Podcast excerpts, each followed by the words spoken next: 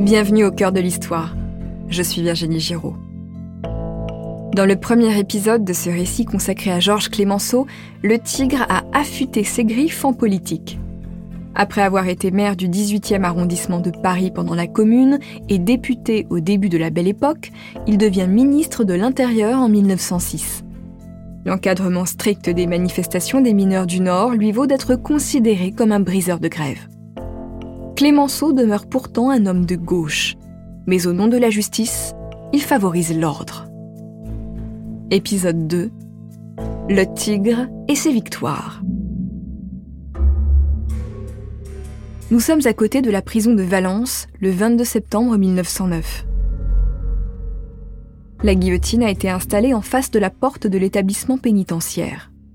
Les curieux sont venus nombreux assister à l'exécution du gang des chauffeurs de la Drôme. Les trois malfrats ont été condamnés pour 18 meurtres, des cambriolages et des actes de torture. Leur spécialité? Chauffer les pieds des personnes qu'ils cambriolent. Autrement dit, les torturer en leur brûlant les pieds dans la cheminée pour leur faire révéler la cachette de leur magot, trésor souvent bien maigre pour des fermiers qui ont travaillé la terre toute leur vie. C'est pour arrêter ce genre de criminels que Clémenceau a tenu à créer les brigades mobiles. Il ne raffole pas de la peine de mort, mais ces trois larrons ne feront pas défaut à l'humanité. Les brigades mobiles sont créées à l'initiative de Clémenceau en 1907. Au risque de vous décevoir, je dois vous dire qu'elles ne s'appellent pas encore les Brigades du Tigre. C'est le scénariste Claude Desailly qui leur donnera ce nom dans un feuilleton télévisé des années 1970. Quand Clémenceau arrive au ministère de l'Intérieur, il constate que pour l'année 1906, il y a eu plus de 100 000 crimes et délits non résolus. La police est totalement inefficiente. Et pour cause, elle est surtout municipale. Ses pouvoirs s'arrêtent à la frontière administrative de sa zone. Impossible donc de prendre en filature ou de poursuivre un criminel muni d'une voiture ou grimpant dans un train. Or, pendant la belle époque, les gangsters s'équipent. Ils achètent des voitures, prennent le train pour commettre leur forfait et se procurent des pistolets. Beaucoup de gangs, comme ceux des chauffeurs de la Drôme, terrorisent les campagnes en cambriolant les fermes.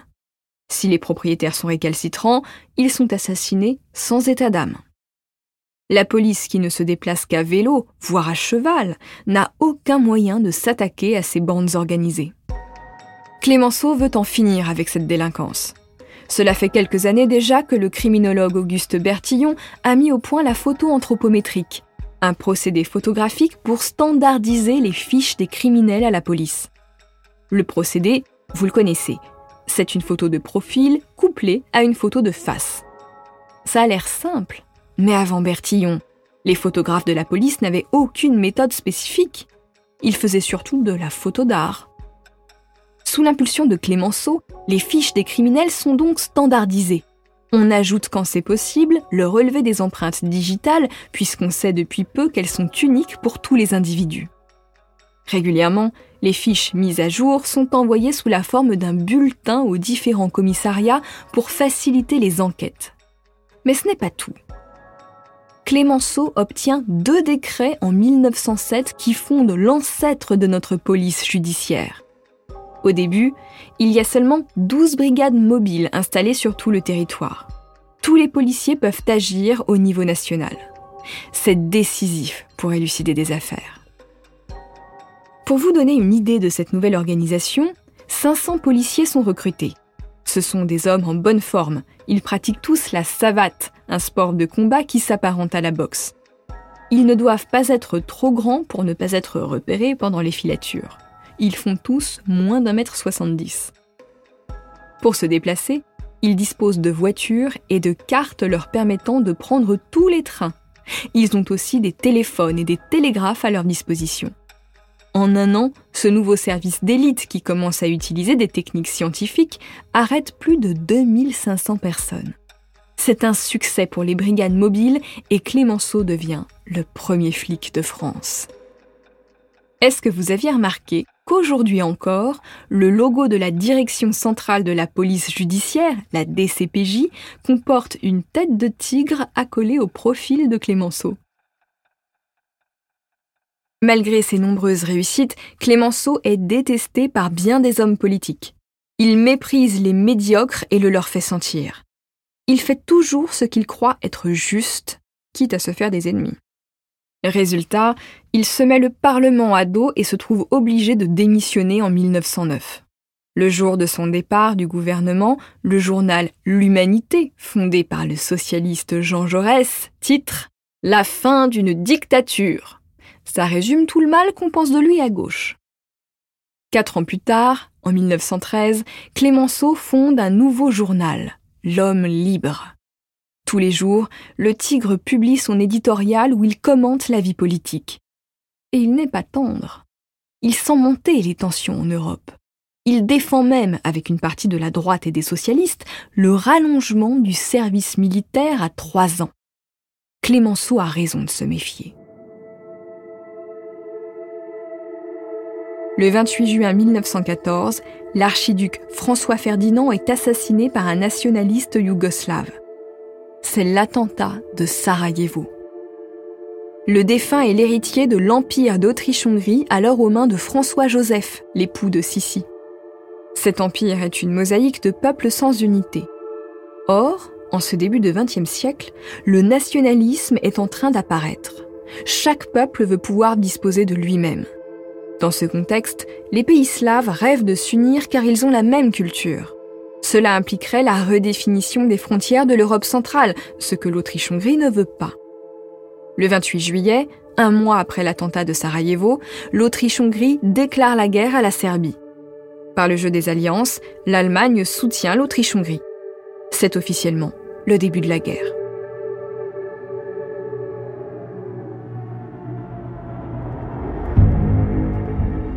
Peu après, l'Allemagne déclare la guerre à la Russie cette fois-ci, qui, elle, soutient la Serbie. Le 3 août, l'Allemagne déclare la guerre à la France. Cela entraîne la déclaration de guerre du Royaume-Uni à l'Allemagne. Et le jeu des déclarations de guerre se poursuit. Au bout de trois mois, toute l'Europe est en guerre. À ce stade, il y a deux camps, la Triple Alliance et la Triple Entente. La Triple Alliance est formée des Allemands, des Austro-Hongrois et des Italiens jusqu'en 1915. La Triple Entente, ou les Alliés si vous préférez, est formée de la France, des Britanniques et des Italiens à partir de 1915 et aussi des Russes, mais jusqu'en 1917. À cette date, les Russes entrent en pleine révolution bolchevique, c'est pour ça qu'ils se retirent. Ils sont remplacés dans la Triple Entente par les Américains. Aujourd'hui, les historiens en ont fini avec le mythe des poilus qui partent au front, la fleur au fusil. On sait que les Français n'étaient pas contents de partir à la guerre. Dès 1914, les principales lignes de front se trouvent à l'est de la France. Les soldats allemands et français qui se trouvent sur cette ligne de front sont animés par la même haine qu'en 1870. Pour eux, c'est la suite de la dernière guerre. Et ce sera la der des der. Cette fois encore, les Allemands veulent Paris et les Français les repoussent pendant la bataille de la Marne en septembre 1914. C'est à cette occasion que les taxis de la Marne ont été réquisitionnés pour emmener des renforts sur le front. C'est une victoire décisive des Alliés, mais ce n'est que le début du conflit. Ce qu'on nomme la guerre de mouvement se change dès 1915 en guerre de position. C'est là qu'on commence à creuser des tranchées. On va maintenant se battre pour quelques centaines de mètres inlassablement perdus et regagnés au prix du sang. De son côté, Clémenceau enrage. Pour lui, il n'y a que des incompétents de l'Élysée à l'état-major. Il fustige le gouvernement qui est parti se mettre en sécurité à Bordeaux et le défaitisme ambiant. Pour lui, la guerre est une affaire trop sérieuse pour la laisser aux militaires. Il se débrouille donc pour devenir le président de la commission de l'armée. C'est à ce titre qu'il se rend sur le front et découvre les conditions de vie des poilus. Avant que Clémenceau n'arrive dans les tranchées, il faut que je vous explique quelque chose. Les poilus ne s'appellent pas les poilus parce qu'ils ne se rasaient pas. Les photos montrent que la majorité d'entre eux portent des moustaches bien taillées dont ils s'occupent pendant les temps d'attente entre les combats. Comme l'explique mon confrère Jean-Yves Le Naour, le grand spécialiste de la guerre 14-18, le poil renvoie alors au courage et à la virilité. Ces poilus Ce sont donc des hommes courageux, de ceux qui n'ont pas peur de se battre pour la nation. Et ça, Clémenceau le voit bien. Les journalistes et les photographes sont présents pour immortaliser les visites du vieux tigre sur les premières lignes. Mais il n'est pas là pour la propagande. Il risque sa vie quand il se met debout à la sortie des tranchées face aux Allemands en criant le poing levé qu'on les aura. C'est un miracle qu'aucun Allemand ne l'ait abattu. L'un d'eux lui offre même un petit bouquet de fleurs en signe d'admiration. Clémenceau est profondément touché par les poilus qui servent vaillamment leur pays. Dans les tranchées, les hommes pataugent dans la boue. Les rations alimentaires sont suspendues en hauteur ou protégées par des sachets en cotte de maille pour ne pas être dévorés par les rats. Les petits baraquements avec les lits sont ouverts aux quatre vents, et puis les soldats manquent de tout, de chaussures et de vêtements. Clémenceau fait son possible pour que les hommes aient de quoi se ravitailler correctement. Et puis, il faut aussi assurer l'assistance médicale. La Première Guerre mondiale est le premier conflit à utiliser les armes chimiques. Les attaques de gaz causent des cécités inconnues jusque-là sur les champs de bataille. Aucune guerre jusqu'alors n'avait été une telle boucherie. En 1917, Clémenceau redevient ministre de la guerre et président du Conseil, c'est-à-dire chef du gouvernement. Il promet la guerre et la victoire. Il continue à y croire quand les Alliés sont prêts à baisser les bras, il faut dire que la bataille de Verdun a été un carnage. Pendant presque toute l'année 1916, les Français et les Allemands se sont affrontés pour un bilan de 163 000 morts côté français. En 1918, Clémenceau, qui trouve Pétain alors commandant d'armée trop timoré, impose le général Foch comme commandant en chef des forces alliées sur le front de l'Ouest. Le 11 novembre, avant le lever du jour, le téléphone sonne dans l'appartement de Clémenceau. Foch lui annonce que l'armistice a enfin été signé. Les combats vont cesser à 11h ce matin. Les cloches sonneront à travers toute la France pour célébrer ce moment. Le 28 juin 1919, Clémenceau, âgé de 78 ans, pénètre dans la galerie des glaces du château de Versailles. C'est là que sera signé le traité de paix. Le tigre, qui se contrefiche de saluer les politiciens et les diplomates, s'avance vers des gueules cassées qu'on a installées près des hautes fenêtres donnant sur les jardins. Il les salue chaleureusement. La guerre, c'est eux qui l'ont gagnée, et ils méritent d'être là. En homme juste, celui qu'on surnomme désormais le Père la Victoire refuse d'humilier outre mesure les Allemands. Contrairement au président de la République Raymond Poincaré, il refuse de réclamer des territoires à l'est du Rhin. La France récupéra l'Alsace et la Lorraine. C'est suffisant.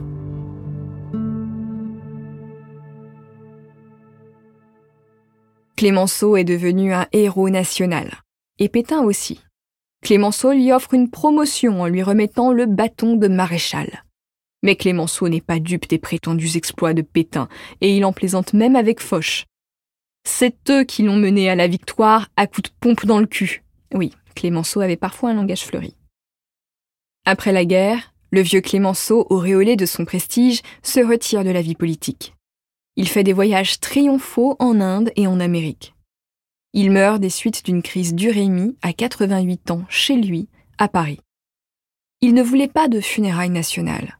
Il voulait le strict minimum, c'est-à-dire lui-même.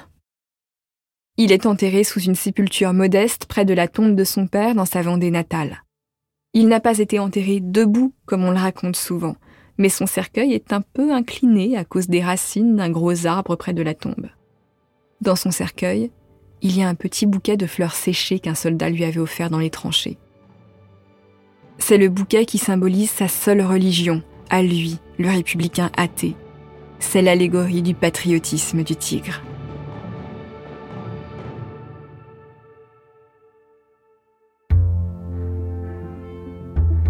C'est la fin de ce récit consacré à Georges Clémenceau. Je vous remercie de l'avoir écouté. Au cœur de l'histoire est un podcast original Europe Studio et c'est aussi un travail d'équipe. À la production, Camille Bichler. À la réalisation, Clément Ibrahim. À la direction artistique, Julien Tarot et Adèle Imbert. À la composition, Julien Tarot et Sébastien Guidis. À la diffusion et à la communication, Kelly Decroix et Romain Vatillas. Quant à moi, l'auteur de ce récit, je vous donne rendez-vous sur votre plateforme d'écoute préférée. À très bientôt.